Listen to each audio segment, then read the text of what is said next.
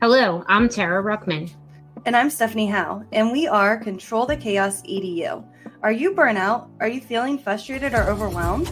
Or maybe it's the opposite, and you're a go getter and want to level up. Then it's time to dive in with real talk and solution focused conversations.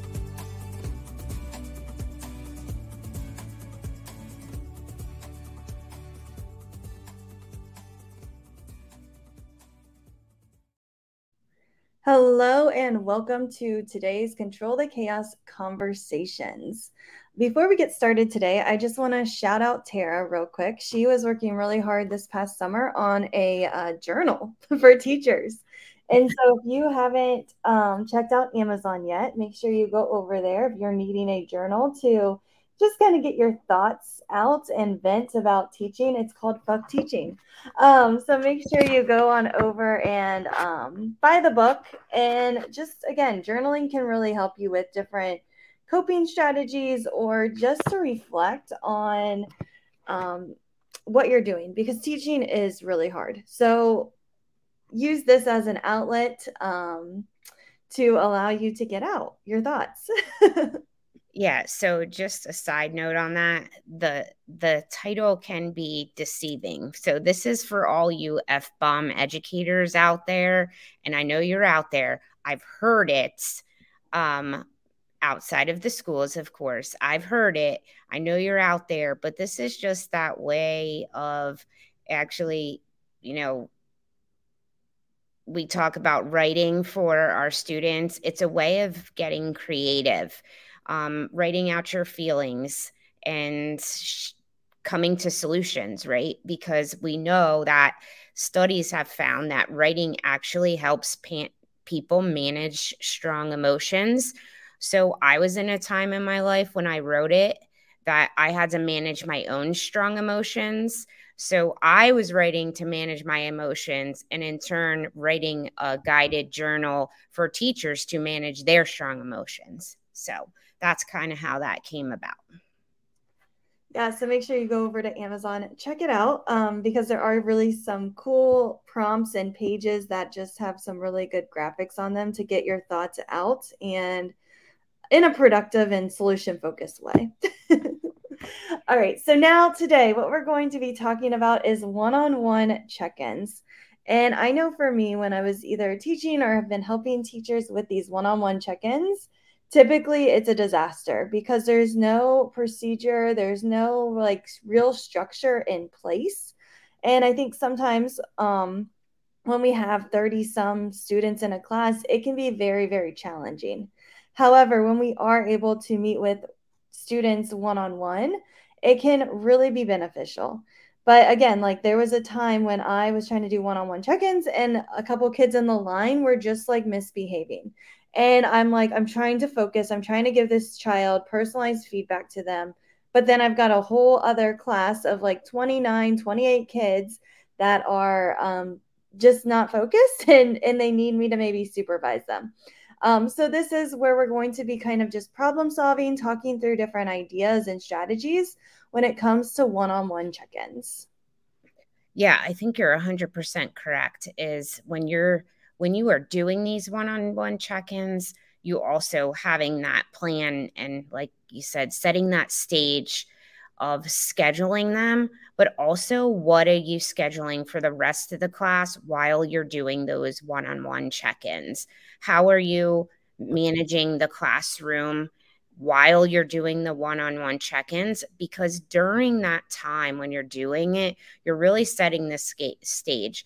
You want to respect that student's privacy. So you don't want a line of students waiting there. You don't want kids coming up and talking to you while you're working and talking one on one with a student because if there are things that need feedback, students could possibly be embarrassed about that and they don't want others to hear what their feedback is. Um, so, scheduling them regularly and respecting their privacy then comes into then in that time managing the classroom. So that's a whole nother piece to the one-on-one check-ins is how are you managing the classroom? Are you giving them must do can do's are you giving them a choice board? Are you giving them a roadmap? But tons of different ways to set the stage to have that privacy, ha- have that ske- scheduled regularly, but also manage the classroom at the same time. Yeah, and that can be really difficult again because sometimes there is just one of you and you've got this class size.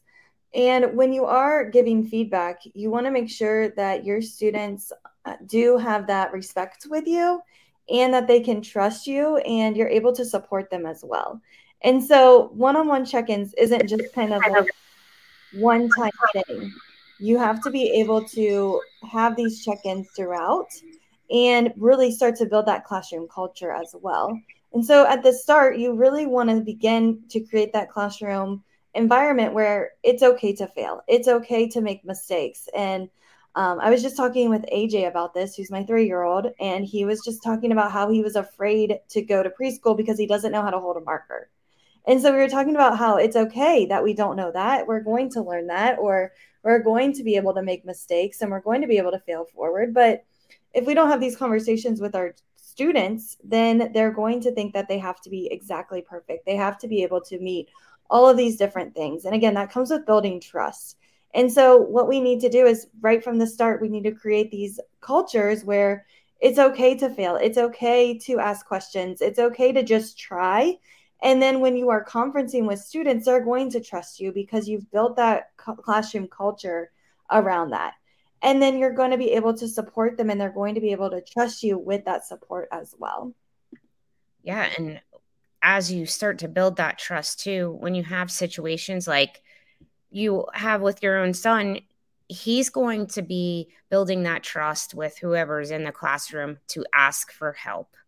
He's going to be able to go ask the teacher because we're setting him up for that piece of it's okay to not be perfect. It's okay to make mistakes. It's okay to know you're not going to do everything correctly and you're going to need to ask for help. That's why you're at school, right?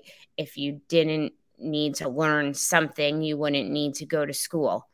So, building that trust, um, not only just to be that active listener, but to have students engage in asking for help if they need it.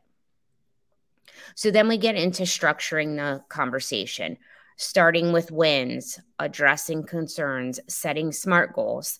And this can look different depending on what kind of check in that you're doing with the student, right? It could be a small goal that you're setting or it could be two or three expectations. So what starting with those positive, right? It's that that's sandwich method that we go through. We're always going to start with something positive and end, end with something positive. Um, address concerns in the middle. And now we talk about setting goals. So if I look at the kind of check ins that I do as a behavior coach, it's very similar. We're starting off the day, we're talking about something positive for our day, and then we're looking at what two to three goals do we set at that check in for the day. Are we going to follow it an expectation? Maybe it's a student that's struggling to stay stay in their space or get their work done. So maybe those are the kind of goals that we're setting today. And then we're looking through that positive, okay, these are how can we not do this today? Or how can we start on a better day than we did yesterday? Because we have a fresh start every day. So structuring the conversation um, when I do check ins behaviorally is very similar than what we do for academics, right? We're starting with those wins, we're addressing the concerns, setting up our small, and then we end on a positive. I know, I know you got this today. Um, if you need anything, you let me know. If you need to take a break, you let me know. If you need some support, you let me know. Like ending on, also putting that out there to them like how can i help you reach those goals is another way to talk about some of those concerns. Um, yesterday you you seemed like you were struggling with this writing assignment. What can i do to help you reach your goals today? So those are some ways that you could structure that conversation. Start with the wins address some some concerns set some goals and end with a positive as well or within that positive and with what can I do to help you support you in your goals today. Yeah, and just setting those goals can be just really helpful for students. They don't have to be again long term. Sometimes they are just, hey, let's let's try to get through the day, or let's just try to um, focus on this. But if you are maybe doing a content one on one check in as well, it might be where it might take a couple different days to improve on that goal. But you also want to check in with those students throughout the process and see how they are um, meeting that goal and how they're doing. And so then again, one on ones, it's allowing you to personalize and it's allowing you to grow that student individually. So because you're meeting in one on one with a student, you're able to really tailor their needs and think about okay, what does this student need? How can I maybe present this content to them? What skill gaps do they have? What prior knowledge are they maybe lacking? Or, or what extensions does this child need if maybe they have um, excelled or showed mastery at the content grade level standards. And then from there, you can think about mini lessons. So as you build those relationships, as you get to know your students, you'll be able to maybe even start to begin to pull small groups that are catered towards your group that maybe needs a certain mini lesson. So you're kind of using both and you're kind of going back and forth on what kind of students maybe need to meet or how you need to um, help those students when it comes to individualizing their needs. But again, you're able to look at what prior knowledge are they maybe lacking or what prior knowledge are they excelling in, um, and how can you use those to make deeper connections with your students as you're meeting with them. And this piece is super important because it's not just about that this can guide so much of your instruction as well. You know, if you're doing a station rotation or you're splitting your groups into different ability levels um, in order to like move forward to the next piece, w- looking at where students are at in this personalization and development I know in my classroom, I always used to have flexible grouping. So, flexible grouping was super important and driven a lot by one on ones. First, when we would do a pre test or some kind of pre assessment, even if it was two or three questions to see where kids are at. And then I might do a one on one check in with them about their where they were, what that pre assessment was. And then I, from there, I could do flexible grouping for those rotations for that lesson or for that unit.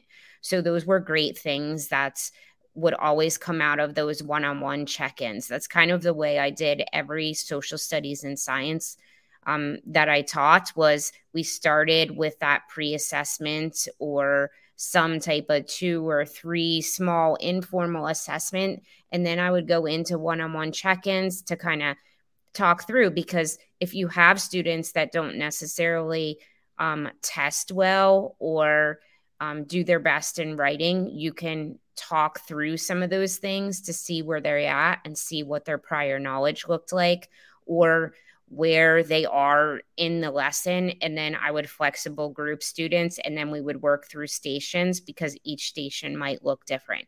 Maybe i had one station with an extension and maybe i had one station that was completely on their own. So one-on-one check-ins don't aren't just for students but one-on-one check-ins are for staff as well because we can tailor those individual needs on what comes next after the check-in.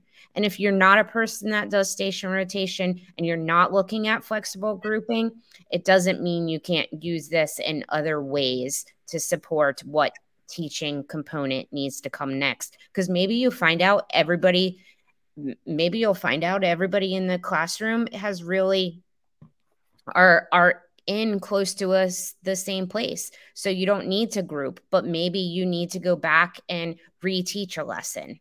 So those are some things that can come out of that one-on-one as well for you as a teacher. Yes, and when it comes also to that follow-up, think about do I need to follow up with parents? Do I need to follow up with a counselor? Do I need to follow up with whoever to include them in this conversation to support this student. So, is there anyone else that you might need to follow up with as well?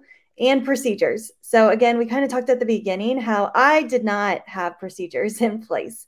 And it was, again, kind of chaotic. So, I highly suggest you think about something. Tara suggested can do, must do lists, a choice board. So, having some type of activity for students to work on is going to be huge. If you're just having them maybe sit there and stare at you, then you're going to have issues. But again, if you have some type of activity that is easy kind of to implement like they know the directions there's not going to be um, lack of clarity they can really understand and get started on something that's going to help you along the way as well.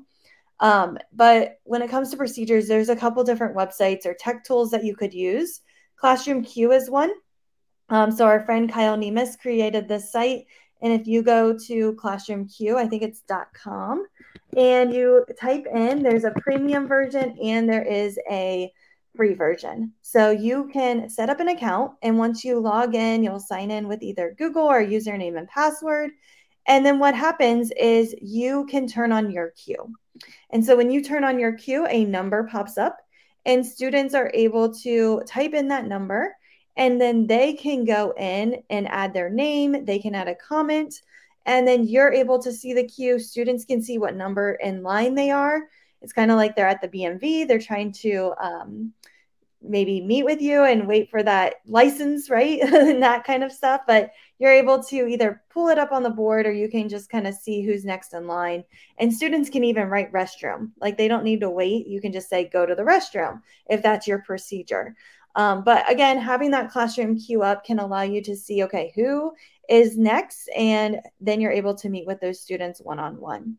Now, that's if students are needing help or needing support and that's them being able to build those advocacy skills or those even like that metacognition that we talked about a couple uh, episodes back where they're really focusing and rethinking about okay what am i struggling with and so that's going to take some of that skill you might also just go down your roster and maybe you pull five or six kids every single day and you meet with everyone in that week that's another way that you could do that as well if your students do have those metacognition skills, another way you could set this up is a waiting room.